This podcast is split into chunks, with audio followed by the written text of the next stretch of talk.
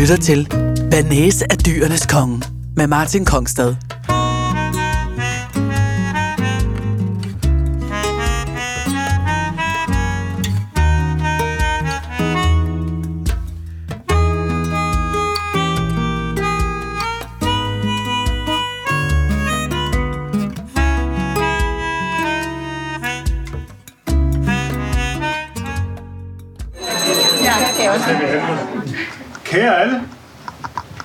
Det er mig en stor glæde at kunne byde alle rigtig hjertelig velkommen her i aften til Chente Rotisseur de Danmarks arrangement Skudårsmiddag på Kron her på Navn Grundby i Søllerød Kro. For dem af jer, der ikke kender mig, mit navn er Jørgen Krank. Jeg er Bailly Delegé, eller formand for Chente Rotisseur Danmark. Øh, Det er skønt at se så mange til stede i aften. Til info er vi som sædvanligt 64 til bords. Det er det, der kan være her i rummet. 8 bruger af 8. Øh, hvoraf en tredjedel af gæster. Og det er jeg især glad for. Vi ønsker jo at dele glæden patient med venner og nye medlemmer. Og her har jeg en speciel meddelelse til vores gæster. Som deltager i aften, kan man blive direkte medlem af Shen. Og hvis det frister, så kan man have tale med mig i løbet af aftenen. Øh, som noget andet specielt vil jeg også sige, at vi har faktisk i aften tre maître hoteliers iblandt os. Det er, sker ikke så tit. Øh, måske er man på arbejde, måske er man travlt. Tre maître hoteliers, det vil sige hoteldirektører. Og der har vi Adam Berg, vi har Christian Dam, og vi har Allan Agerholm. Så specielt velkommen til jer. Vi ved, I er travlt. Beskæftiget. Det er jo et sandt historisk sted, vi er. Øh, der har været kro her på stedet i 340 år. Så siden 1677. Vi har allerede smagt lækre snacks og aperitifs. Det lover rigtig godt for det kommende. Vi har lagt et menukort ved hver øh, kuvert. Der kan vi se, hvad vi skal spise i aften. Det ser utrolig lækkert ud. Vi glæder os meget. I løbet af aftenen, der er Mihai, vores fotograf, kommer rundt. Så jeg godt imod ham. Øh, vi- har allerede skiftet bekendtskab med ham. Vi har allerede alle fået taget til det. Det er godt. Vi har også øh, journalist, forfatter, Martin Kongstad, står der, øh, der optager lidt materiale til nogle podcast, han at lave om Shannon. Og, det er, du er meget velkommen også. Tak. Øh, når vi går, så vil det være en lille gave. Jeg har set den allerede ude i entréen fra, fra Kent Storkøkken. Det er vores hovedsponsor, Lise forhånd. Tak. Efter denne velkomst vil der være en lille ceremoni heroppe. Og jeg beder alle om at vise respekt og ikke tale under ceremonien. I ord til, ja, Jan og Brian. Værsgo.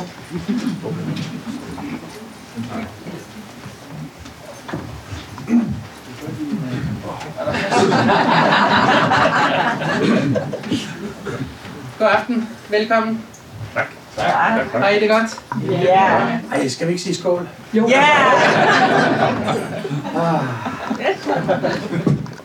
Jamen, jeg har fået rigeligt. Skål. Jamen, øh, velkommen til endnu, endnu en gang. Jeg har ikke været her alle 340 år, men øh, lad os køre traditionen videre, så når vi det nok på et tidspunkt.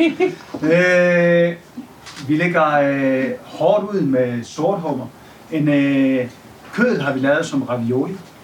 Øh, og øh, pakket ind i selleri, svampe, og så har vi af resten af hummeren, af kroppen, lavet en hummerbister. Hummeren er dansk kysthummer, altså den sorte af slagsen. Og øh, hvad skal vi drikke til? Vi øh, serverer den, I lige har smagt på. 2018 øh, Riesling fra Fritz Haag. Haag er et af de, absolut et af de mest anerkendte huse i, i Mosel. Vi ligger i meget tæt på Bernkasler, Middelmosel, bindingsværkshuse, superstyle. Jeg har aldrig taget bakken endnu, jeg tør ikke. øh, hvis man kigger på farven, så finder man rigtig tit sådan et grønt skær i vinen. Øh, man skal i hvert fald tro på det, så er det der. Øh, men man har en god syre i vinen, men der er også en behagelig frugt. Så det, du har ikke den der tørre, sure risling, hvis man kan sige det sådan, som man møder forskellige andre steder. Men klassisk for området. Fransk unghand. Og hvorfor fransk? Fordi det er de bedste. Jeg selv er fra, øh, Sønderjylland, øh, nær grænsen nede i Vojens. Og vi har nogle rigtig gode kyllinger dernede, men det er bare ikke lige så godt. Så vi hiver dem faktisk hjem fra Frankrig, fordi vi kun vil det bedste her.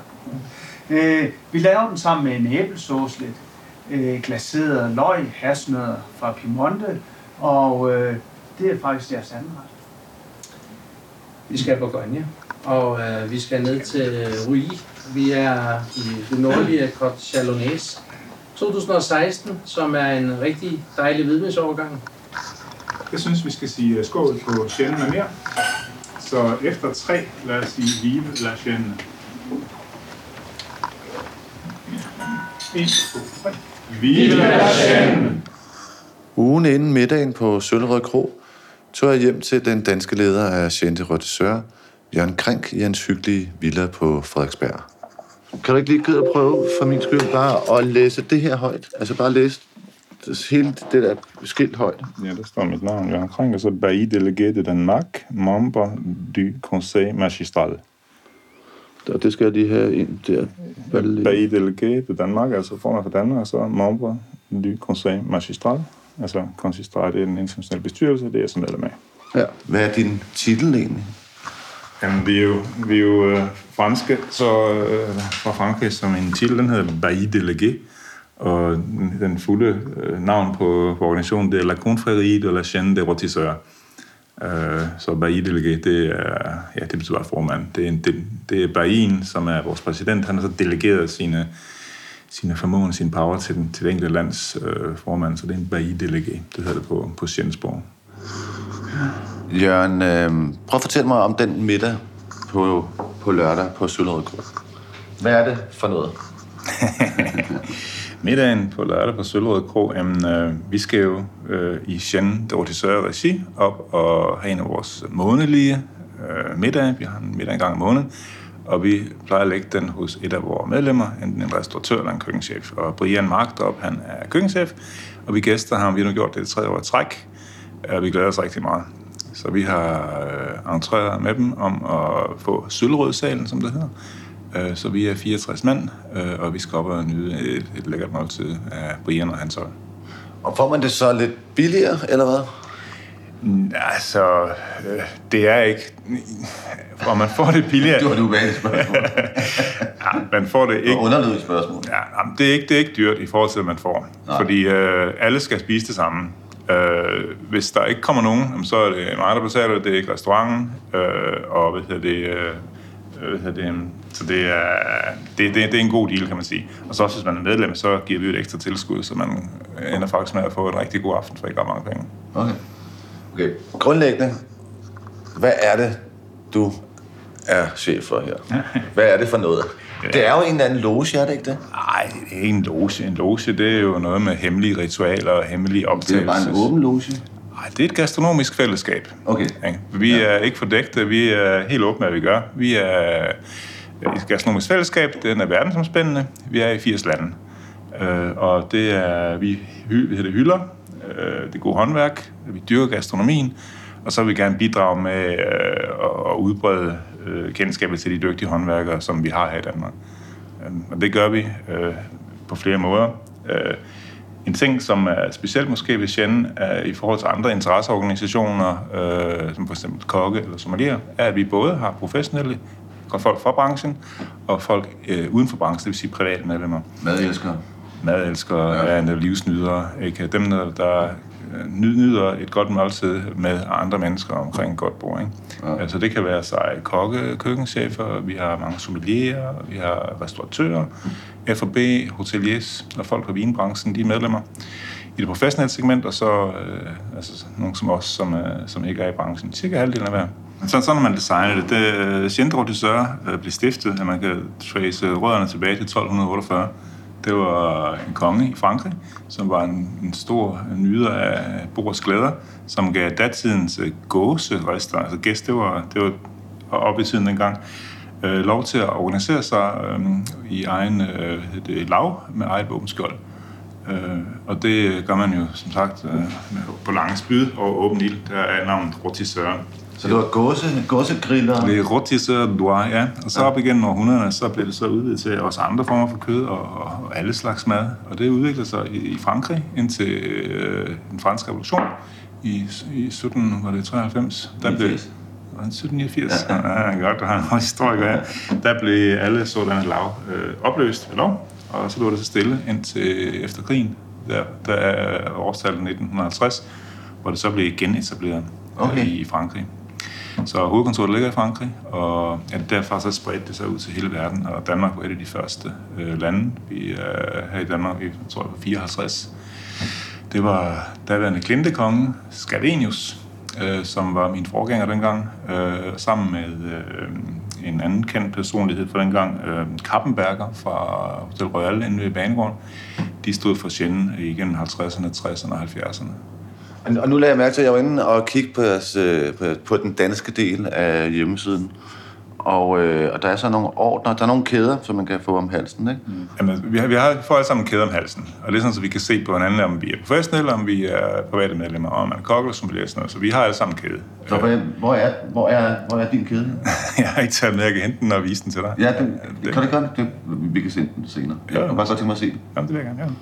Jeg har flere forskellige, fordi vi, øh, ja, jeg kan vise dig en hel masse forskellige. Jeg har dem op på mit kontor. Jo, så det er det. Men så er der nogle specielle kæder, som, som du sagde, kun kan gives til, øh, til kongelige, eller til ambassadører, eller øh, kendte, øh, som, som har gjort en vis øh, arbejde inden for gastronomien. Og vi har... Øh, lige nu har vi prins Joachim, som, øh, som har en, en kæde som sådan, og så har vi en, en, øh, en prinsesse. Jeg skal ikke sidde og name drop, det gør vi ikke så meget i. Nej, nej.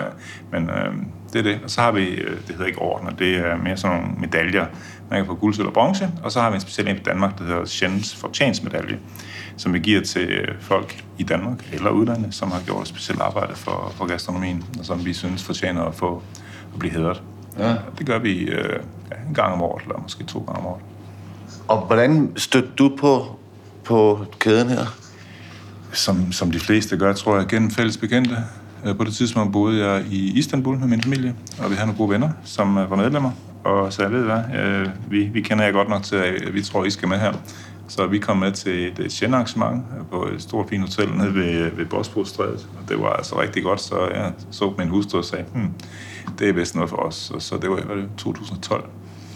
Flyttede vi tilbage til Danmark i 13, og ja, så, så er det kørt lige siden. Øh, Jeg hedder Peter Krav. Jeg er advokat og partner i mit daglige virke. Og hvordan er du havnet her? Øh, jamen det tror jeg lidt af en tilfældighed. Vi har nogle gode venner, hvor øh, han er restauratør, øh, og han øh, inviterede mig med. Primært fordi, at jeg, mens jeg læste jura i sin tid, arbejdede som øh, kokkemedhjælp øh, i forskellige restauranter. Så jeg har ligesom haft en, en glæde ved mad altid, øh, som, øh, ja, som jeg så lige pludselig har mulighed for at dyrke igen øh, lidt senere i mit liv. Og, og hvad er det for nogle mennesker, du har mødt her, når, når du har været til det her middag her? Hvem er det, du har talt med? Jamen, det er jo, det er jo, det er jo meget blandet. Øh, øh, uden at jeg kender det præcise ratio, så, så er der jo i hvert fald cirka 50% professionelle. Og det er jo kokke og sommelierer og restauratører og den slags, som jo har en anden hverdag, end jeg har, men som er meget sjov at, at høre, og så stifte lidt bekendtskab til det, jeg engang prøvede for, for mange år siden. Øh, og så er det øh, ja, folk, der bare er glade for mad, øh, som har alle mulige forskellige baggrunde. Og, og, og seedingen er jo forskellig hver gang, så, så det er jo en god måde at netværke på og, og lære andre mennesker at kende med, med alle mulige forskellige baggrunde. Og det synes jeg er super interessant. Og så har man så maden til fælles, som, som jeg vil sige egentlig katalysatoren for, at man, øh, man, man, man får nogle sjove snakke i gang om alt muligt andet. Og så, der er også folk fra, fra andre lande med forskellige nationaliteter. Vi har nogle svenskere, som vi efterhånden har mødt rigtig mange gange. Og øh, det, det, det, det er et sjovt sted at, at mødes og få noget godt at spise øh, og, og møde glade, glade mennesker, søde mennesker. Og nu kan jeg se, at du har ret mange pins på her. Øh, kan du ikke lige fortælle mig lidt om nogle af alle de pins der? Det er altså sjovt, de, de, de, de bliver lavet særligt i alle landene. Der. Altså, Ja. altså, folk gør noget ud af de der pins, hva'? Jamen det er, det er fordi, at øh, man, man, typisk så får man pins, øh, når man deltager i, i visse arrangementer. Ikke alle, men, men hvis det er sådan nogle særlige arrangementer. Og øh, vi har så med, med, med det par, der introducerede min hustru og jeg til det her. Vi har været rejst øh, til, til England et par gange og deltaget i nogle af deres arrangementer. Og, og det har været det, der hedder Grand Chapitre, som typisk er sådan to-tre dages arrangementer, hvor man er ude og spise på øh, Tower of London og alle mulige steder, hvor man normalt ikke øh, får mulighed for at komme ud og spise. Så, så, så det er sådan lidt dulighedsbevis, ligesom øh, i øh, Spider i sin tid. Der har man været der, og så har man været der, og så været der.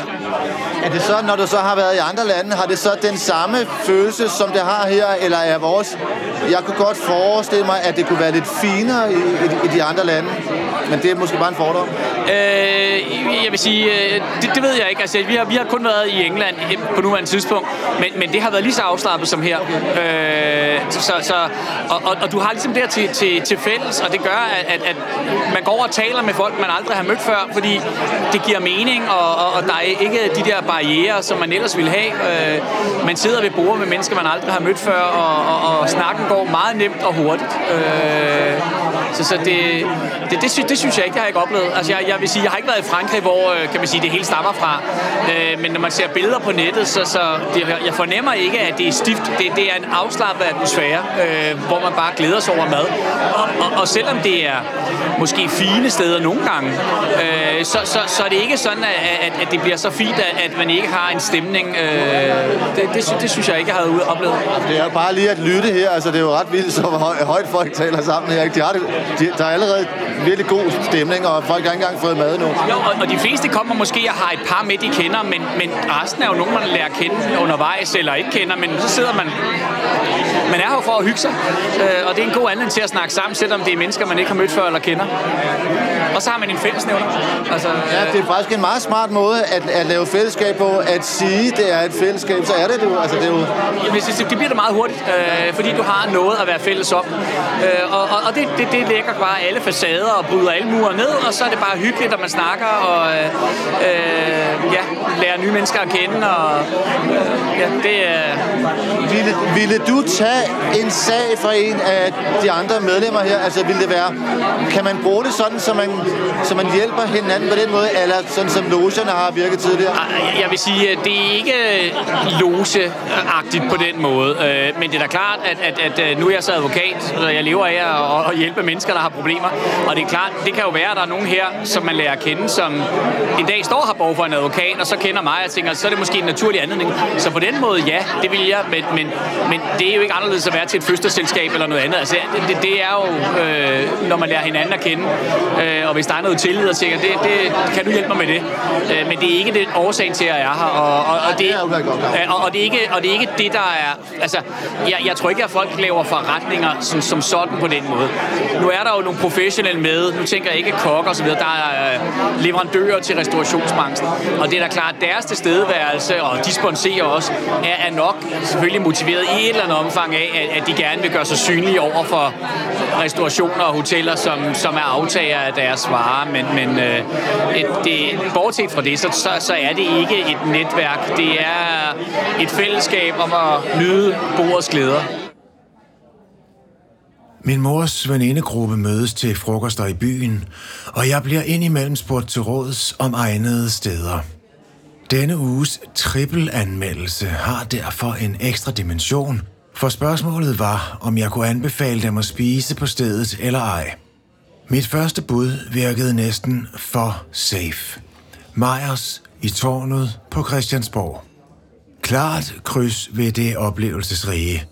Man hæves 34 meter over jorden af elevatoren og træder ind i det, der engang var Folketingets pulterkammer, og alle de gamle byster og skulpturer, som før stod opmagasineret, er nu børstet af og hænger eller står i det 11 meter højloftede lokale. Og vælger man det rette bord, så er der udsigt over byens andre tårne. En rigtig politikken plusoplevelse kunne man være så fordomsfuld at mene, og jeg kan da afsløre, at det ikke var en fordom den tirsdag, jeg var forbi. Salen var halvfuld, omkring 25 spisende, og jeg var, min fremskredende alder til trods, en vorhare. Hvordan ser der så ud? Ja, de to statuer af løver, de er ikke til at komme udenom. De er hævet et par meter over salen, oprindeligt skabt til Frederik den 7. bryllup, og den Torvaldsen står for, har fået den forkerte pote ud af sengen. Bister fætter. Man har blæst de høje gule murstensvægge fri af æle, så de fremstår skingert restaureret, og så har man knaldet en masse hvide gipsbyster op, og kønt er det ikke. Men det bliver værre, hvis man samtidig panorerer over møblementet. Det er, så vidt jeg blev orienteret, noget den forrige ejer efterlod, og jeg forstår udmærket, at han ikke kunne finde anvendelse for auberginefarvede stole og borer i 90'er design, som vel at mærke ikke blot har tiden imod sig, men er så konsekvent formgivet, den ros skal designeren have, at de var utålige allerede fra fødslen. Skinger babygul mod gipshvid og aubergine er udfordrende æstetik. Det eneste sted, mit øje kunne finde ro, var ved den lille messingbordlampe uden ledning. Stram og klassisk fransk formgivning, og fikst, at den kunne lyse af sig selv, og at man kunne regulere lysstyrken på en lille rund skive. Dem besluttede jeg at købe et par stykker af, indtil jeg gik på luxiol.dk og fandt ud af, at de kostede 4.000 kroner stykket. Jeg sparer op. Virkelig fine lamper, og rart at slippe for de evige fyrfadslys. Til aften er det klassisk majer med jordskokkesuppe, tatar, jomfruhummer og kalvespidsbryst. Til frokost er det smørbrød, og de ligger fra 105 kroner stykket til 185 for stjerneskud, og den fik det søde ældre par til venstre for mig. En meget imponerende mad, og så omfangsrig, at den alene ville være rigelig for min mors veninder. Jeg var i det grådige hjørne og bestilte hele fem mader. I ventetiden studerede jeg vinkortet, og det fortalte noget om klientellet. For man havde besluttet, at det var rigeligt at skrive Bourgogne Chardonnay eller Riesling. Ingen producent, bare prisen, og det må vel betyde, at man vil gøre det nemt for kunden og ikke som udgangspunkt betjener spisende med specialviden om vin. For Bourgogne Chardonnay er tæt på at være en pleonasme. Al den stund, at stort set al hvid Bourgogne laves på Chardonnay, og termen spænder fra udrikkelig til verdens bedste. Jeg er sikker på, at de har fundet en fin version i tårnet. Første mad var selvfølgelig sild. Solbærsild endda, og der var rom involveret i marineringen. Syre manglede den bestemt ikke. Fin sildefilet, hverken for fed eller for mager og godt spændstig. Meget smukt præsenteret på et langt stykke rugbrød med rødbede, løg og peberrødscreme, som efter min mening skal rive i næsen, og det gjorde den, som det alt for ofte er tilfældet, ikke. Man er simpelthen nødt til at smage sin peberrødscreme til, hvis man vil sikre sig, at den kan noget. Og enten ønskede man i tårnet, at den blot skulle være til stede af navn, eller også rev man bare råden i og håbede på det bedste. Kedelig, det var den i hvert fald, og det var synd, for peberrod kunne have dimensioneret syren, som nu bare fik lov til at vræle ensomt. En vaskeægte tja bum bum mad. De slår et slag for vegetarisk smørbrød i tårnet, og herfra lutter opbakning. Jeg valgte dem alle tre, og først klassikeren, kartoffelmad. De kan anrette ude i det køkken. Det blev mere og mere åbenbart. Den kartoffelmad kunne være designet af Le Corbusier med sin stramme opstabling af små halve kartofler, høvler af høost, løg, kartoffelchips og knaldende grøn karse mayo. Det visuelle oversteg smagsoplevelsen med længder. Sådan en vinterkarse har ikke meget at komme med.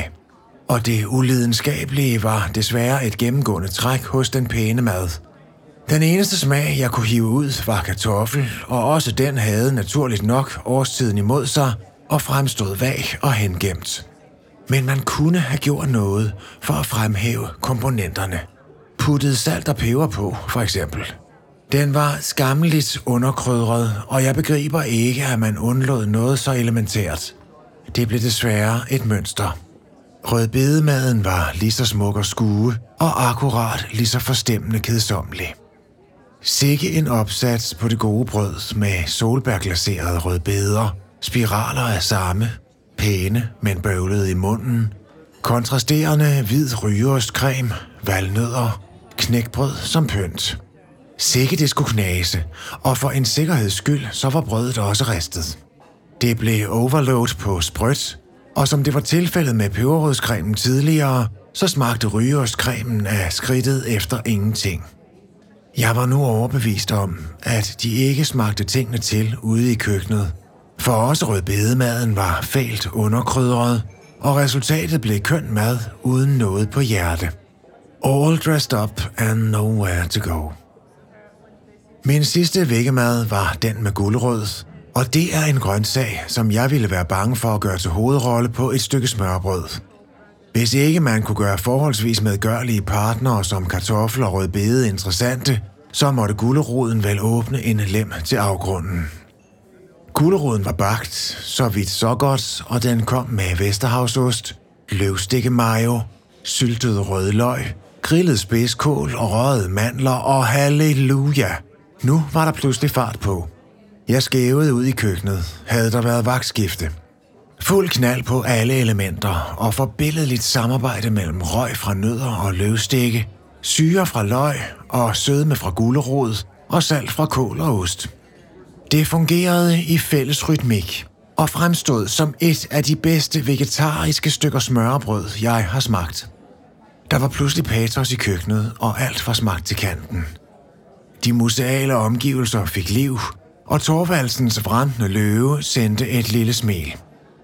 Rullepølsemaden fulgte trop, glimrende smag af kød og heavy peber, pigerne syrlig sennepscreme, masser af løg og kraftig sky og sprødt knasende kål. Konklusion. Interiøret i tårnet er redsomt, synes jeg, og jeg er sikker på, at min mors venindegruppe vil have det helt anderledes. Spændende med alle de gamle byster og sikke en udsigt. Maden er prissat på højde med de bedste i byen, og de er dygtige hos konkurrenter som Åmands og Palægade, også langt bedre end de første tre mader, jeg fik i tårnet. Det var flot og aldeles ligegyldig mad. Men så vågnede de på forunderlig vis. Jeg må gribe til lommeregneren for at skabe klarhed. Sild 8, kartoffel 7, rødbede 7, gulerod 10 og rullepølse 9.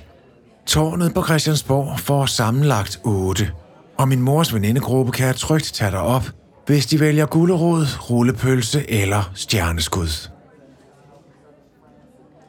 Nu, nu vil jeg så sige, at hvis jeg nu skulle bedømme det her udefra, så ville jeg helt sikkert tro, at, øh, at Chen her var sådan utrolig snobbet. Eller bare dog lidt snobbet, men det virker, altså, jeg vil sige, du virker ikke spor snobbet. det er faktisk en lille smule. Gud, du havde været lidt mere snobbet. det havde været sjovt.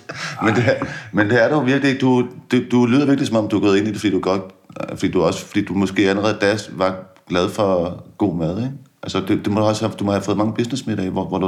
Jo, men jeg har altid, igennem hele mit liv, har jeg været interesseret i mad. Jeg kan se, min, min tidlige år, jeg var ung ingeniør, og faktisk ret før jeg begyndte at læse til ingeniør, der var jeg i Bourgogne og plukke vindruer. Jeg kan se, ja, jeg skrev dagbord en gang, men det eneste, der står i den dagbord, det var, at jeg fik at spise. Det er meget sjovt, ikke? Ja. Øh, og så tid, efter det, da jeg flyttede til Paris med min hustru, der samlede vi på Michelin-stjerner.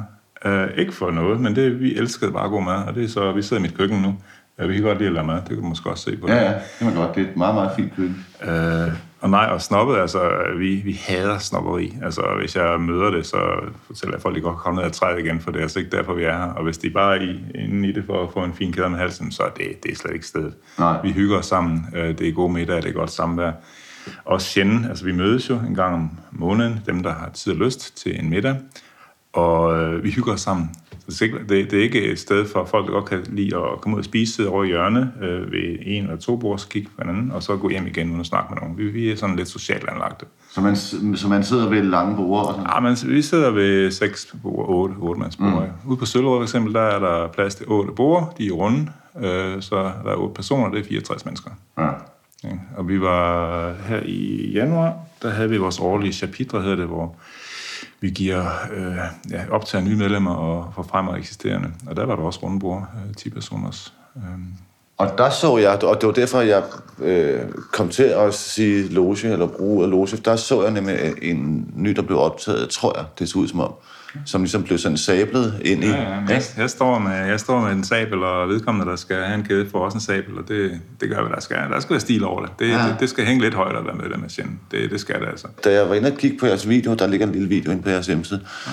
så kunne jeg se, synes jeg, at det så ud som om, at, øh, at aldersgennemsnittet var på den gode side af 40. Altså, jeg gætter på, at I ikke har så mange unge med, som I godt kunne tænke jer. Det er bare et gæt. Jeg tror, at vi ligger på omkring 5-46 i aldersgennemsnit. Ja, okay. De yngste, de er i 20'erne, og de ældste, de er, jamen, de er, hvad de er. Ikke? Nå, der er nogen med, der er sådan Okay, 20'erne. okay. Ja, vi, har, vi har differentieret øh, medlemsgebyr. Så hvis man er 30, så får man det billigere, og hvis man er over 65, får man det også billigere. Okay.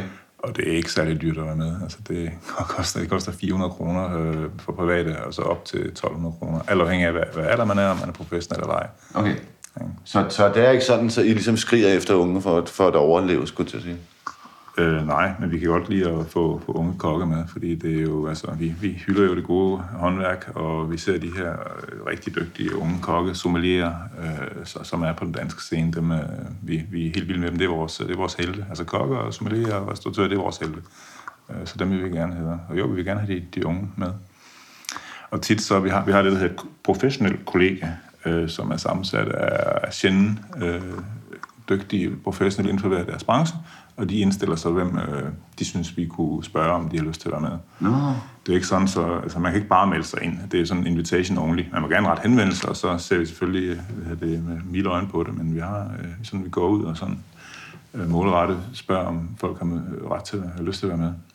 Det vil sige, der er, der er to veje ind. Enten bliver man anbefalet ind, mm. eller også så retter man selv henvendelse, og så bliver der kigget på, om man synes at er kvalificeret, eller hvad? Hvordan finder I ud af det? Vi, vi, vi dyrker det gode håndværk og de dygtige øh, folk, ikke? så øh, øh, det, det er dem, vi, vi, vi tiltrækker gerne vil omgive os med, dem vi gerne vil anerkende. Så det er jo, der er en vis øh, naturlig øh, selection der. Ikke? Det, vil, det vil sige, at hvis nu øh, ham, der passer øh, Parisertoasten på øh, landevejscafeteriet søger ind, så den det må, det må han gerne, men der, ved det, øh, der er forskel på, om man vil optage som professionel medlem, øh, og gerne vil prøve på at se, om man kan få et skjold til at hænge ud foran sin restaurant Nå, ja. indgangspartiet, eller om man er privatmedlem.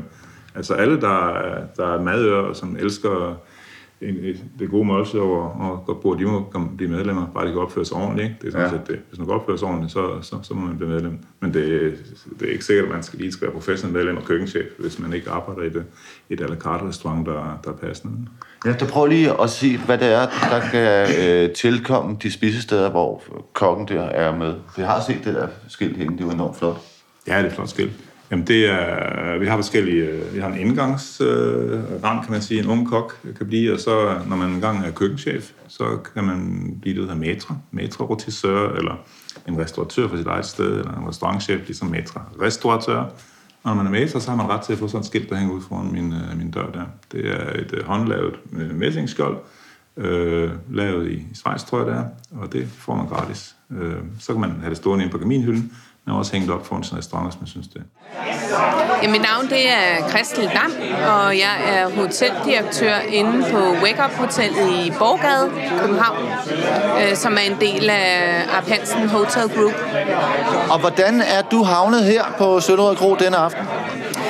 Jamen altså, øh, jeg har jo været så heldig at komme med i, øh, i det her, i, i denne her... Øh, det her fællesskab. Fællesskab, lige præcis. Øh, og det har jeg jo, og det gjorde jeg her for et par måneder siden faktisk. Øh, og det er jo igennem øh, Torbjørn Møg, som, som jeg kender fra hotelbranchen. Han arbejder over på Tivoli Hotel og Kongresscenter. Og i den forbindelse, så, så blev jeg så inviteret med til et arrangement tidligere. Og det var jeg jo rigtig glad for. Og så spurgte jeg om muligheden for at blive optaget i det her fællesskab, for jeg synes faktisk, det var ret interessant. Både det her med at komme ud og møde en masse forskellige mennesker, øh, men også i andre hensener, øh, også i arbejdsregi. Det er et godt netværk. Øh, og, øh, at få den her kulinariske oplevelse synes jeg også er fantastisk, fordi du kommer også nogle steder hen, som du nødvendigvis ikke selv vil. Øhm, og det, øh, det synes jeg er rigtig spændende og interessant. Og jeg elsker mad og jeg elsker vin, så øh, det, er, det er helt perfekt. Men så kan det ikke være mange middage, du har, du har været til, til videre. Har, har, har, du, har du været med til en to-tre middage før? Jeg har været med til tre middage, ja. Øh, den sidste, jeg, eller forrige vi var til, det var på Dangleterre øh, her til ja, i januar, og det var jo jamen, det var helt exceptionelt, virkelig fantastisk. Altså, jeg bruger det meget til også øh, i forhold til netværk, øh, og, fordi det er også, nogle er jo selvstændige, øh, nogle øh, jamen, øh, og kommer også selv fra branchen jo, øh, både hotelbranchen og øh, også i forhold til de forskellige øh, faggrupper inden for både kokke og tjener og Øh, men også i forhold til, at det er øh, også andre brancher. Det kan være øh, byggebranchen, øh, som jeg også har mødt nogen fra, og øh, detailhandlen også. Øh, og det synes jeg er spændende. Øh, autobranchen også, for eksempel, har jeg der også været en del af. Men tror du så, eller er det din opfattelse, at man så som medlem ligesom kommer, kommer lidt hurtigere frem til sagen, og jeg har lidt lettere at, at få et samarbejde op og øh, øh, køre med de andre, fordi der er en anden tillid, som ligger i, at, at man er med i det samme fællesskab. Ja, lige præcis. Det kunne jeg også mærke med det samme. Øhm, jamen, det er en rigtig god måde at møde hinanden på, fordi for det første er det faktisk ret meget nede på jorden. Øhm, og man, altså, det er sådan en afslappet fællesskab på en eller anden måde, og man kommer hurtigere sådan øh, ind på folk. Øh, og det synes jeg også er interessant, øh, også i forhold til, hvordan man bliver seedet i det her fællesskab, når vi, øh, når vi kommer. Så, så kommer man jo til at sidde med forskellige øh, mennesker øh, til hvert arrangement. Øh, og så på den måde kommer man jo stille og roligt ind på hinanden. Og så i forhold til, når du så øh, kommer stort set næsten hver måned til de arrangementer, jamen, så lærer du jo hurtigt folk at kende, ikke? og det er, det, det, er, det er virkelig interessant. Og jeg tænker nu, at øh, for du kan også høre her, altså, det, er ikke, det er ikke fordi folk sidder og ligesom siger stille? Nej. Øh, men det jeg også tænker, det er, at det er jo endnu bedre, det der med, at man får noget mad og noget vin, så man ligesom får det dejligt, og man slapper af. Ja. Det er jo meget nemmere at møde andre mennesker så, ikke? Jo, lige præcis. Altså, øh, og det kan man også mærke. Øh, altså, man er jo fælles som den her oplevelse, både med, med maden og vinen. Øh, og det er jo ikke noget, som, øh, som man øh, egentlig oplever så tit øh, selv, slet ikke på samme måde. Øh, og man kan mærke i det her fællesskab, at vi er her for en ting. Ikke? Det er nemlig for at, at hygge sig i hinandens selskab og, og nyde øh, en god øh, middag og, og nogle gode vine. Og så ved man jo bare hver gang, at øh, det er helt perfekt og er i særklasse. Og nu træder jeg så ind på Sjens officielle danske kontor, som man skulle tro var sådan et rum på 60 kvadratmeter. Det er det ikke, kan jeg vil, vil, vil sige. Som du kan se, så er det uh, frivilligt og non-profit. Så her der, ja, der har vi et rum her. Her kan se vores kælder. Åh, oh, satan. da. Det er... De er flotte, hva'? Ja, ja. Så det her, det er... Det er kokke. Kan se, de er orange. Øh, der er en øh, matra. Det er sådan en officiel matra, så har hun guld på. Og hvad hænger der foran? Hænger der noget? Står der noget? Står deres navn der, så, eller hvad? Øh, ja, Der. Står navnet Der her? står navnet her. Ja. Okay, så det er en... Øh, skal vi prøve at beskrive det? Det er, det er en kæde i orange og rød med et... At det, det er jo dansk, ikke? Jo. Det er det danske flag. Og sådan der, ja. Der har vi faktisk Brian Mark Hansen der. Ja, vi skal ud på, øh, på øh, lørdag, og så i forbindelse med at være derude, så får han den der om halsen. Ah, Det er hans nye bestyrelseskæde. Øh, han er det, der hedder Conseil Culinaire. som også står på et lille messingskilt, skal lige siges. Øh, på Den, og det er sådan en blå kæde med guldkant, som man ser det, men han har en, en øh, nationale bestyrelse. Og så er der nogle andre her, det er en restauratørkæde, øh, som, som så ser anderledes ud. Hernede der har vi øh, en kæde for en restauratør, kan du se. Den har en lille anden, andet udseende. Og det er simpelthen sådan, så kan man gå og spotte, øh, når man... Øh, hvem er hvad, eller, eller hvem laver hvad? Hvem laver hvad? Hvad med de mennesker, som bare er ligesom du og, du og jeg godt kan lide gå med? Hvad får de for en kæde? Øh, så er her. Det er så en lille kæde. Det er lidt af her. Det er faktisk meget fint. Ja. Kan man, også, kan man også stige i graderne som madører, skulle jeg til at sige? der er også muligheder for, for, for at komme højere op. Ja, sådan en får du, når du begynder, ikke? Og så hvis du har været med i et stykke tid, øh, så får du sådan en her. Det her officier. Der er, den er også øh, violet, men der er rød kant og guld. Det er jo ligesom med karate. ja, jeg har også spillet karate. Øh, og så her, det er, hvis man er rigtig lang tid, det er så Grand Officier. Det er meget flot. Ja.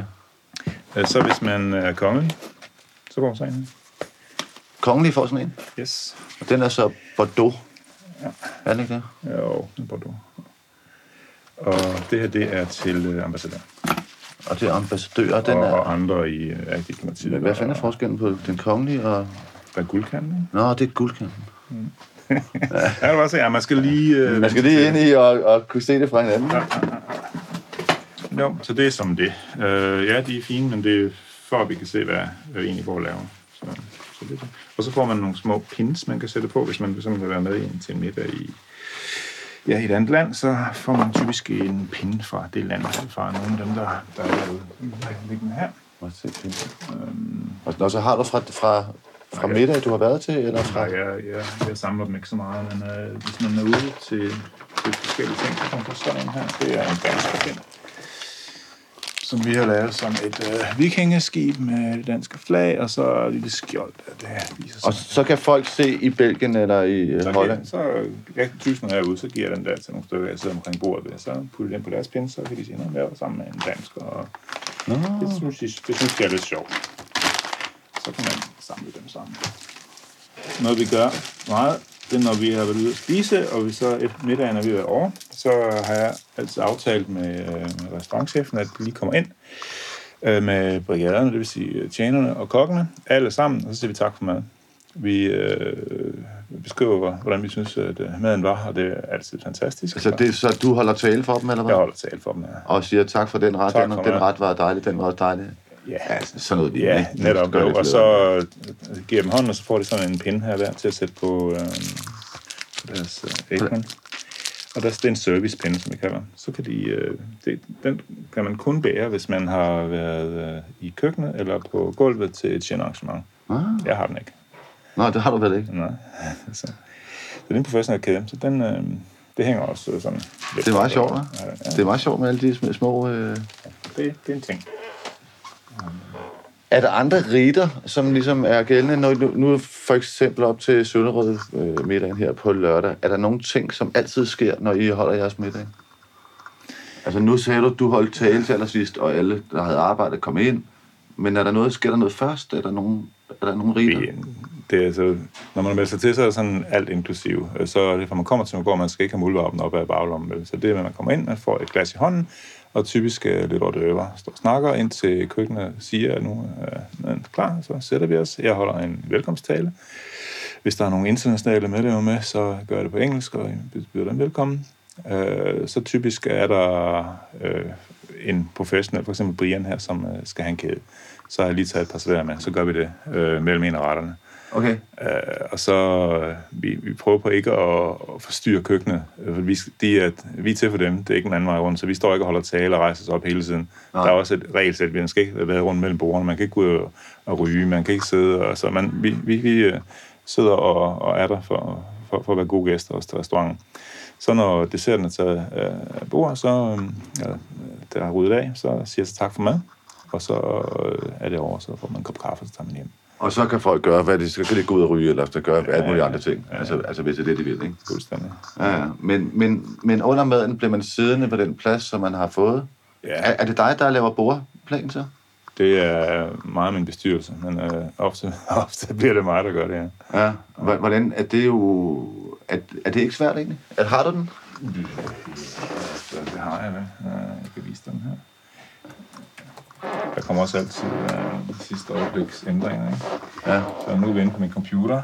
Øh, kigger jeg der, så kan du se. Der har vi bordplan. Der har vi bordplan. Der er bordplan til, til på lørdag, Så det er alle dem, der kommer. simpelthen. Nu skal jeg ikke sige nogen. Og der, er- der er ventelisten. Nå, der er simpelthen en venteliste derude. Ja, så, så det, jeg skal gøre nu, jeg skal op og have printet det i Print Station op på Falconer Allé, som jeg bruger. Så printer vi øh, menukort, vi printer glaskort, vi printer... Glas, glaskort? Altså, Altså, hvilke, hvilke, hvilke hvem, hvem, hvem der sidder ved hvilket bord, ikke? Altså, Nå, sådan der, ja, ja. øh, Men hvad hedder det også? Øh, ja. Ja. Menukort, bordkort, og så en uh, bordplan, ikke? så folk lige kan se, om jeg skal sidde ved bord nummer det. Okay. Uh, det lægger vi ud, før, uh, før folk kommer, og så ruller vi lige en roll-up op, så de kan se, at uh, det er et arrangement. Og det er det. Og det er en, du har med ud, som står her den her sted, sikkert? Uh, ja, det står herude. Som er, øh, skulle lige se, må jeg, må jeg gerne se det? Okay. Som ligesom bliver rullet ud foran det sted, hvor jeg er den aften, så folk kan se, nu er det her. Jeg har den. Så det er... Og den skal du ikke til at åbne. Nej, det, der er tre roll-ups. Det er dem, som vi kender fra messer. Altså, du sætter dem ned, ruller den op, og så er det bare sendt over til døren. Okay. Bare for lige at ja, sige, at vi er der. Og så kan man også tage et billede foran, hvis man synes, det er sjovt. Jeg har gode minder fra Arbejdermuseet i Rømersgade. Derinde vandt Jørgen og jeg i 1979 dansekonkurrencen til en ungdomsfest. Og de kastede først en flaske præmiewhisky af sig, og siden en omtumlet tæt tæt med en dejlig butterdejspige. Kælderen har altid rummet restaurant, men anbefalinger hist og pist fortalte, at der var kommet seriøst styr på kaffeølhalle, og der var overraskende livligt en almindelig onsdag. Flyttemand Olsen vil have været stamgæst. Almuefarver, originalt glasloft, høje træpaneler og gode kromøbler. Det lyse trægulv med sine smalle knastede planker ville jeg personligt give en gang mørk bejse og sminke ældre. Det har ikke rigtig historie til at være med, som det ligger der nu. Man har indført all you can eat, og der betales 199 kroner for fri adgang til langbordet, hvor et væld af små tallerkener med halve mader breder sig. Sild og anden hav i forreste ende, og siden varmere og mere kødfuld smørbrød, og jeg er sikker på, at denne valgfrihed vil tiltale min mors veninder. Vi sad i bås og var både med i fællesskabet og dejligt private. Første sild var marineret og lagt an med rødbede og rustikke flager peberrod. Silden var et stykke fra de saftspændte filéer, man møder på de bedste steder, og men passabel. Karisilden var herligt fri af det søde, man havde brugt ordentlig karry og steppet op med porcheret vagtlæg. Meget fint. De har fadøl fra Krænkerup, et bryggeri, som placerer sig midt imellem mikrobryg og større bryggeri. Deres pilsner smager af mere end normen, uden at tabe bællepotentialet i bitterhed og hæsblæsende smag. Hov, jeg har glemt, at der var fedt på bordet, og point for det. Rejemaden var sød, rejerne var af jævn kvalitet med et lille bid, og mayonnaisen kom fra spand, og den mad bestod akkurat, modsat fiskefiléen. Min gamle ven Henrik elskede fiskefilet, men han brød sig ikke om det hvide indeni. Og det her var lige en mad for ham. To dele panering til en del fisk. Og det gjorde ikke oplevelsen større, at den var stegt hårdt, og at den havde stået på varmeplade. Flere af biderne var ren panering, og så er prisen underordnet, for det var ikke værd at putte i munden. Tarteletten var også et stykke fra det ideelle. Tarteletloven foreskriver, at man har lov til at bruge dåse af spars i opbagningen, for sådan skal en gammeldags tartelet bare smage. Men der er intet vundet ved at bruge de absolut billigste tarteletter. Der var simpelthen for mig en dårlig dej til stede, og hvad angår titlen Høns i Aspars, så var det noget af en tilsnelse. Jeg fandt et lille stykke kylling, resten var generisk opbagning og sekunderråvarer. Jeg lagde mærke til, at de udskiftede fiskefiléerne på bordet med nogle friskere. Frokostens positive overraskelse var maden med smørstegt blomkål, meget fin sprødhed og karamelliseret stegeflade, og godt tænkt med en kugleflødeost. Flæskestegens svær var eksemplarisk sprød, men kødet havde ikke haft det godt med at stå på varmeplade og var til den tørre side. Den søde køberødkål og appelsinskiven kunne jeg snilt have undværet. Til gengæld fik jeg et smukt flashback ved at give 30 kroner for husets kiksekage. Dejlig stikkig chokomasse, knasende sprød kiks, genial opfindelse og her i en klassisk og lødig version. Konklusion. Kaffe Ølhalle er et overmåde sympatisk og genuint folkeligt frokoststed. Noget kunne tyde på, at der står en kok med visse ambitioner derude i køkkenet, og at han i sagens natur er nødt til overvejende at holde sig til det traditionelle og gå på kompromis for at redde køkkenprocenterne. Det går ud over råvarekvaliteten, som efter min mening er for lav. Personligt vil jeg hellere slække på kvantiteten og spise to mader på en af klasserestauranterne til samme penge. Café Ølhalle i Rømersgade får karakteren 7. Må jeg ikke lige få dit navn først? Torbjørn Møg. Og, og, og du er næste... Jeg er næstformand, eller kansler, som det hedder. Okay. Og øh, i Sjæne sammenhæng, så er det øh, lige under den, øh, hvad skal vi sige, den, øh, den, den lederen, der er i den pågældende øh, land. som er som er, Jørgen. som er Jørgen, simpelthen. Ja. Prøv lige, kan du ikke lige sige det til mig, som Jo. du lige sagde før? Øh, ja, du spurgte om, øh, hvorfor jeg havde så mange forskellige pins. Ja, øh, du har det er, mange. Ja, det er først og fremmest, fordi jeg har været med i mange år. Og så også fordi, at øh, når man arbejder i udlandet, så, øh, og bliver udstationeret, for eksempel for mit vedkommende, så, så er det første, man gør, det er jo simpelthen at, at ringe til det lokale øh, Generotisseurs kapit, og så bliver man introduceret til en masse mennesker. Så, så i stedet for ligesom at gå rundt i en by og, og ikke kende nogen, så kender man faktisk nogen allerede, for man er med i det der øh, selskab, man er med i det der orden, og det betyder, at, øh, at man kan fra dag et øh, udnytte, øh, udnytte sine forbindelser. Og det, det, det, det er faktisk rigtig, rigtig fedt. Ja, det er jo faktisk ikke særlig dårligt for business heller, hvad? Nej, det er super. Øh, ja, mange af de jobs, jeg har fået, jamen helt klart. Øh, jeg var til et, øh, et øh, generøs arrangement i New York, hvor jeg mødte en øh, and beverage manager på et krydstogsskib. Han, øh, og så havde han pludselig lyst til at hilse på mig. Og så snakkede vi lidt, og så gik der et par uger, og så linkede vi på LinkedIn. Og inden jeg fik set mig om, så var jeg øh, ude til søs det rigtigt? på krydstogt, ja. Ja. Så det bruger man rigtig ofte. Ja. Øh, også det, at man øh, med det samme kan få nogle forbindelser, både på leverandørsiden, men selvfølgelig mest på det faglige plan. Enten restaurantchefer eller køkkenchefer, eller food and beverage managers. Så, så det, det, det er en stor, stor fordel. Og det er jo det, at øh, man, øh, når man kommer rundt i den store verden, så, så er det jo selvfølgelig både det at være dansker, det at være faglært, enten kok, eller tjener, eller sommelier, eller sådan noget, så rangerer man jo en helt anden liga. Mm. Og når man så også har Generosity medlemskab, jamen så er det jo et kvalitetsstempel. ja. Så derfor, så, derfor så, så er det absolut at anbefale, at man, man gør det. Øh, Og hvor mange år har du været med? Hvor mange år har det taget jeg, dig? har været, jeg har været med i over 20 år nu. Okay. Og, øh, Hvordan, hvordan kom du ind? Jamen, jeg blev, man skal jo anbefales for ja. At komme ind, ikke? Og, og jeg, var- på det tidspunkt var jeg ung køkkenchef hos øh, Danmarks ambassadør i USA. Og øh, så blev jeg anbefalet, og jeg fik lov til at blive optaget.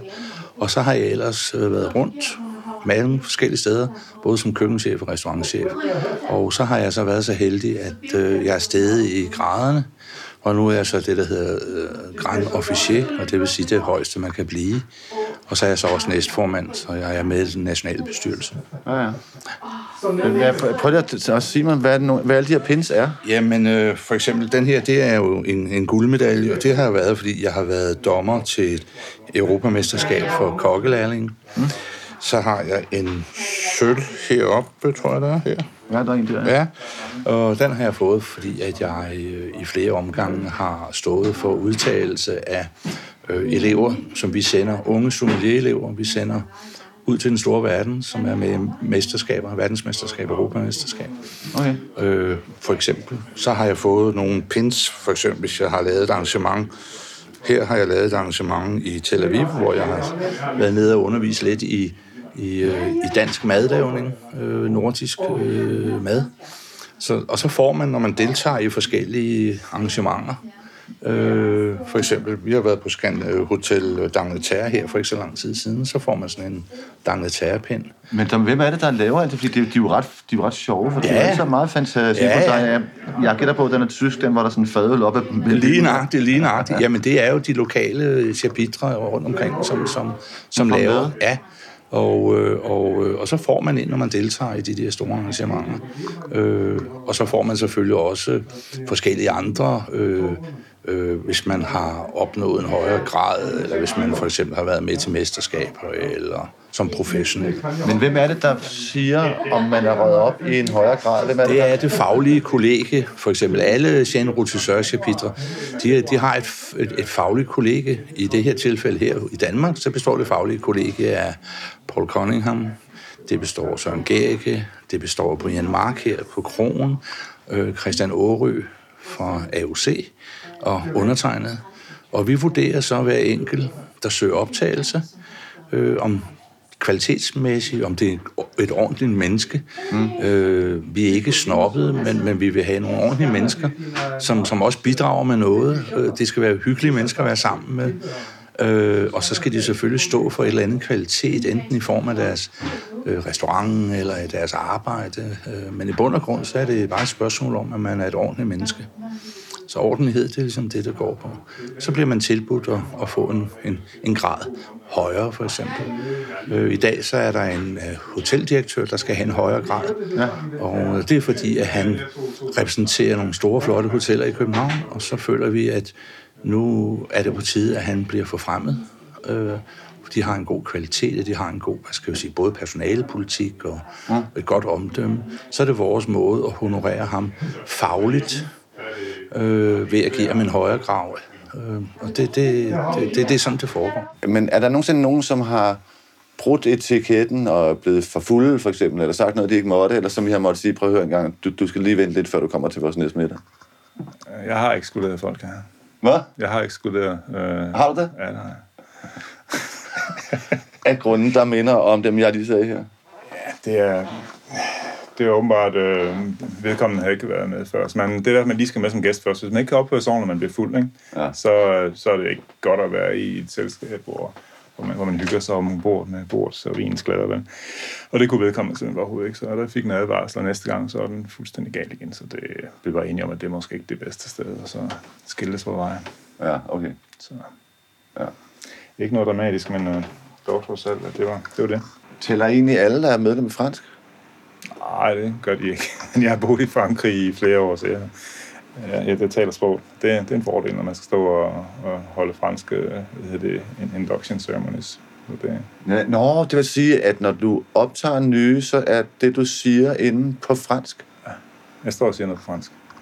Ja, det havde, været, det havde ikke været godt, altså hvis ikke du kunne sproget, så det lød dårligt. vel? Ah, men der er nogen, der, der, der siger en ganske lille, lille ting, så, men jeg, jeg kan bare give den gas, fordi jeg, står, jeg kan faktisk forstå, hvad der er, jeg står og siger. Så det er godt nok. Ja. Det er også lidt sjovt. Jeg hedder Allan Agerholm, og jeg er direktør i BC Hospitality Group, en, øh, en virksomhed, der omfatter Bella Center, Marriott, Crown Plaza og AC Bella Sky Hotel. Ja, du har meget, var. Du må, du, må have, du må have rigtig travlt, har du ikke det? Jo, jeg har rigtig travlt. Men øh, jeg ved så her i aften, at du stiger en grad. Ved du selv, hvad det er, du stiger fra, og hvad det er, du stiger til? Jamen, jeg stiger jo fra... Jeg, jeg er relativt ny. Øh, Jeg blev optaget for et års tid siden, så jeg stiger til det sådan første trin over... Øh, hvad hedder det? Øh, Probi. Altså, Ja, okay.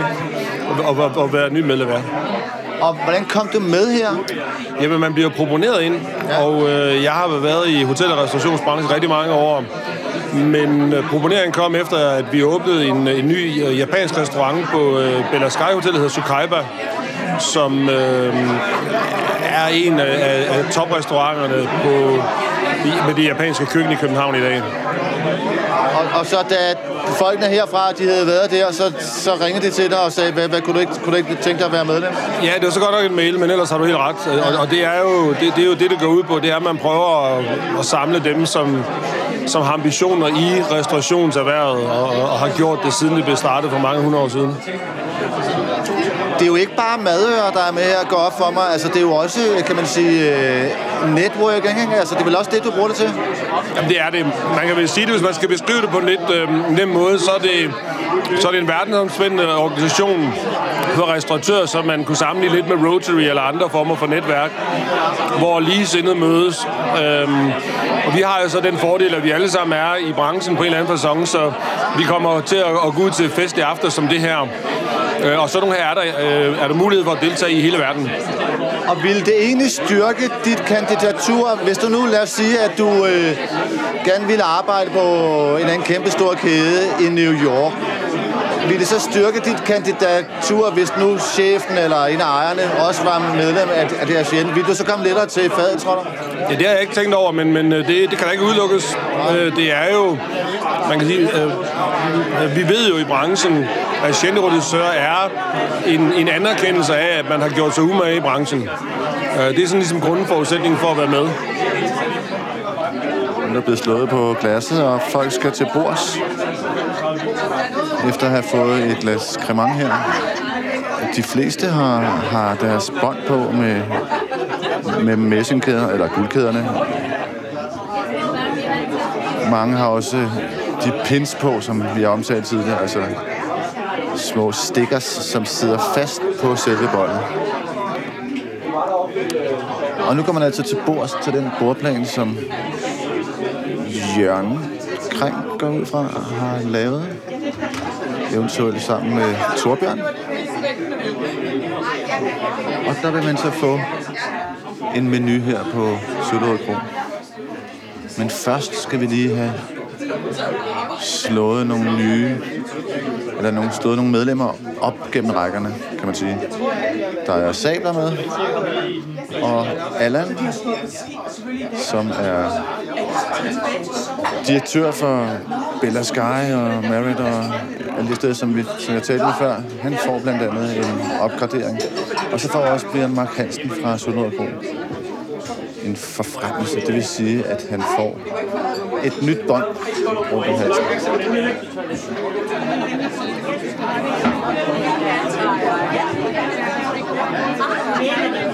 Folk står nu bag deres stole herinde. Der er fine bordkort med Jens smukke, gamle, runde logo. Der er fire glas på bordet til vin. Et til vand. Nu har folk sat sig ned. Der er en fotograf, der går rundt, og nu skal der stilles op til, til at Jørgen Krank han kan øh, forfremme to af Shins medlemmer her, inden maden skal indtages. Og derfor er nu bordet med den hvide du på, og sablerne er blevet sat ind foran døren her ind til middagsrummet. Og Shins øh, poster hænger i døråbningen, så man kan se logoet bag de mennesker, som om et øjeblik bliver sablet. Og Brian indenfor. Brian Mark Hansen.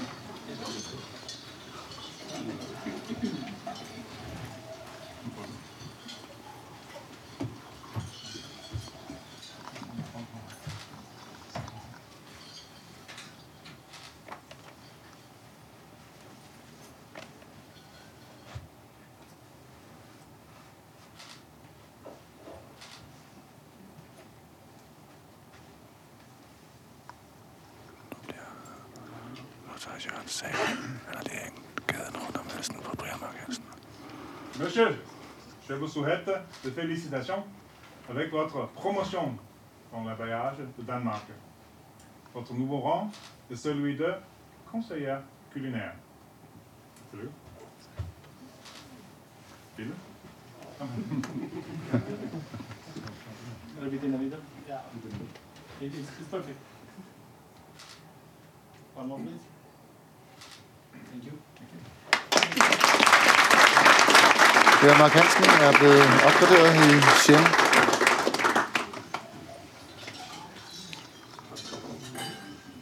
Allan Agerholm.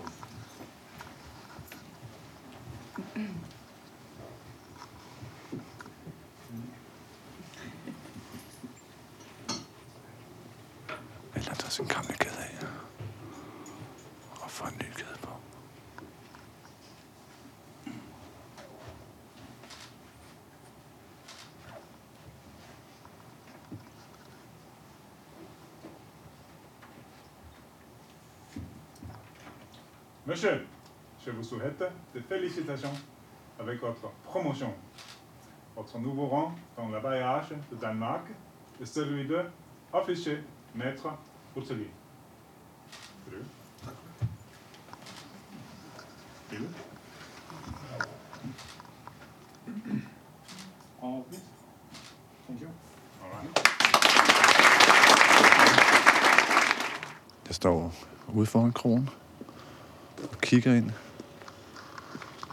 På de hyggelige lys derinde fra. Tjeneren, der går frem og tilbage. Der kommer en taxa, den tager jeg.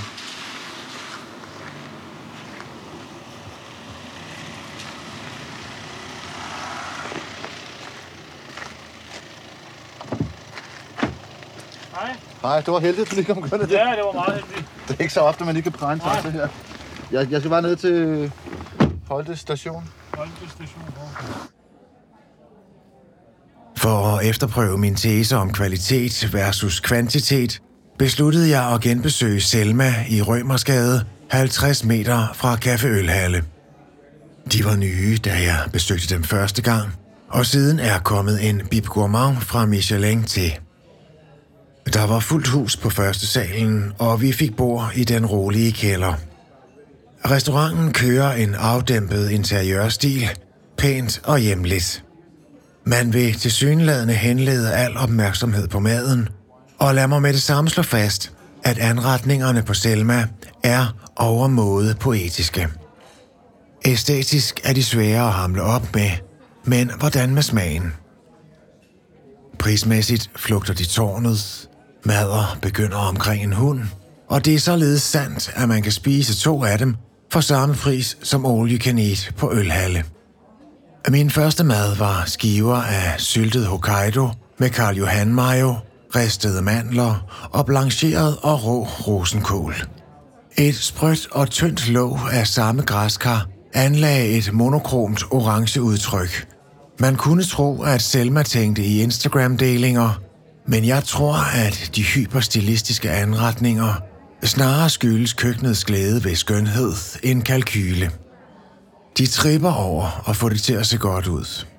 Græskarmaden havde en udfordrende syre fra syltningen, som akkurat blev holdt i ave af den skovbundede mayo og den sprøde rosenkål.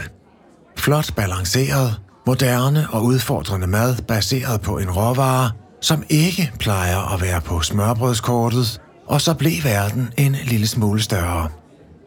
Næste stykke var et orke af stenbiderrovn, omkring 75 gram, som inden servering havde marineret i citron, olie og purløg. At Der var så mange rovn, at jeg kunne foretage adskillige ture med gaflen, før jeg stødte på andre ingredienser. Og der indløb et par mindre anker i forhold til komposition. Man havde smurt maden med knuste æggeblommekartofler fra Banæsven Søren Viuf, og det synes jeg ikke var en god idé. Kartoflerne er herlige som sig selv, men de har det med at inddæmme og neutralisere anden smag, og rovnen er en sart spise. De grove kartofler dominerede rovnen med den uhensigtsmæssige effekt, at rovnen kom til at virke ubetydelig, og kartoflerne fremstod uhøviske. To enestående fine råvarer, som spillede hinanden af banen. Heller ikke ægget i midten af rovnen var jeg helt tilfreds med. Man havde tilberedt det sous vide på 53 grader, og efter min mening i for kort tid. Dele af viden var flydende, og det holder jeg ikke videre af. Og så synes jeg desuden, og du kan kalde mig sæppet, at man skal fjerne kimen fra ægget. Sådan en snotklat hører ikke hjemme i det højere køkken. En mad, som var halvt overjordisk, halvt mislykket. Heldigvis havde jeg også bestilt torskerovn. En anden klassisk dansk luksusspise fra det spæde forår. Den var først saltet, så blancheret og slutlig skåret i dejligt tykke skiver, vendt i rugmel og stegt i et karbad af smør. Og alle de anstrengelser førte til mageløst saftigt bid og den bedst tilberedte torskerovn, jeg har smagt. Den var lagt til rette med en cremet og pikant citronmayo og vinaigrette med bergamotte. Bergamotten har 15 minutes of fame i denne tid, samt æble, selleri og jalapeno, og jeg kvitterer med stående ovationer og en nominering til årets ret. Konklusion. Selma har skabt deres egen poetiske og kraftfulde vej ind på smørbrødscenen. Man bærer små kunstværker til bords, men man vil meget mere end se godt ud. Og jeg har den største respekt for, at de bliver ved med at udfordre smagsmæssigt, i stedet for at læne sig op af Michelin og behage. De har en proces kørende i Rømersgade, Og den er meget interessant at følge. Siden sidst er de gået trin op, og hvis de fortsætter på den måde, så kunne de meget vel gå hen og blive den første restaurant i verden, som får en Michelin-stjerne for smørbrød. Min mors veninder skal tage to mader hver på Selma. De vil måske blive rundtosset over, at det er anderledes, men de vil aldrig glemme den frokost. Selma i Rømersgade i København får et stærkt tital. Jørgen, hvilken noget mad laver du? Nu, nu sidder vi i deres, i deres køkken. Nu sidder vi i deres køkken, her, Jørgen. Hvad, øh, Ja, ja. hvilken noget mad laver de så, her, Jørgen? Typisk. Jeg synes, det er okay, vi kan være dus. Øh, Det er se- Selvom vi, selvom vi ikke har gået i skole sammen. Jamen, øh, det er... Jeg vil næsten sige, vi har kogebog rack derovre, og det er alt fra fransk til italiensk til, øh, til øst, fra Østen. Øh, vi har boet i Rio, så det er også fra Syd- Sydamerika. Øh, sagt boet i Tyrkiet, så vi har tyrkisk mad. Vi er meget... Øh, altså, det er ligesom, hvad vi har lyst til. Hvad, hvad er, øh, hvilken noget type? Altså, er, er det dig, der laver mad? Det, hvis, hvis der er kød, det som regel mig, der får lov til at lave det. Jeg ved ikke hvorfor, men det er det. Og så øh, sideretter og sådan noget, så er det min hustru eller mine børn. Og fordi vi er så mange øh, mennesker, der bor her i huset, så prøver vi på at lave en madlavningsdag, som du kan se op på tavlen. Så skriver man så op, hvilken dag man har lyst til at lave mad. Og så øh, en af mine døtre, hun er veganer, ja, ved det godt. Så i aftes fik vi vegansk øh, ret med quinoa, det smagte rigtig dejligt. Og så nogle gange, hvis det er mig, der får frie hænder, så ryger jeg nogle gange steg eller her forleden fik vi også, øh, ja, øh, øh, ja, kø, kød, steg, øh, det, det er mig, øh, side dishes, øh, min familie, og det er nok ikke så meget kartofler og spaghetti og sådan noget, det er måske lidt mere sådan interessant. Vi kan godt lide at stå og eksperimentere og lege lidt, øh, og vi er også mange, så det der med at stå og hakke og snitte, det er der altid nogen, der hjælper med til, det er dejligt. Nå, det, det vil sige, at, øh, at alle børnene også sådan ligesom Ja, ja, ja. ja. vokser op med, Det kan du tro. at mad det er noget, man bruger tid på. Det er helt sikkert. Øh, Det der med, at man går ned og køber noget færdigt og sender i ovnen, og så efter 15 minutter, det bruger vi ikke. Det tager altid, det tager altid 2-3 timer, det gør det. Fra man begynder til man er færdig. Og, Hver aften? Ja, det gør det. Okay, det er vildt. Ja, vi handler ind, vi forbereder, øh, vi spiser, så sender vi ud i vores lille messen er gode, vi skal spise, så sidder vi her og spiser sammen. Og så dem, der har lavet maden, de øh, kan så gå, og dem, der ikke har lavet, de skal så vaske op. Og det er en proces, der tager 3 timer, 4 timer. Og det var hyggeligt, hva'? Ja, det er hyggeligt.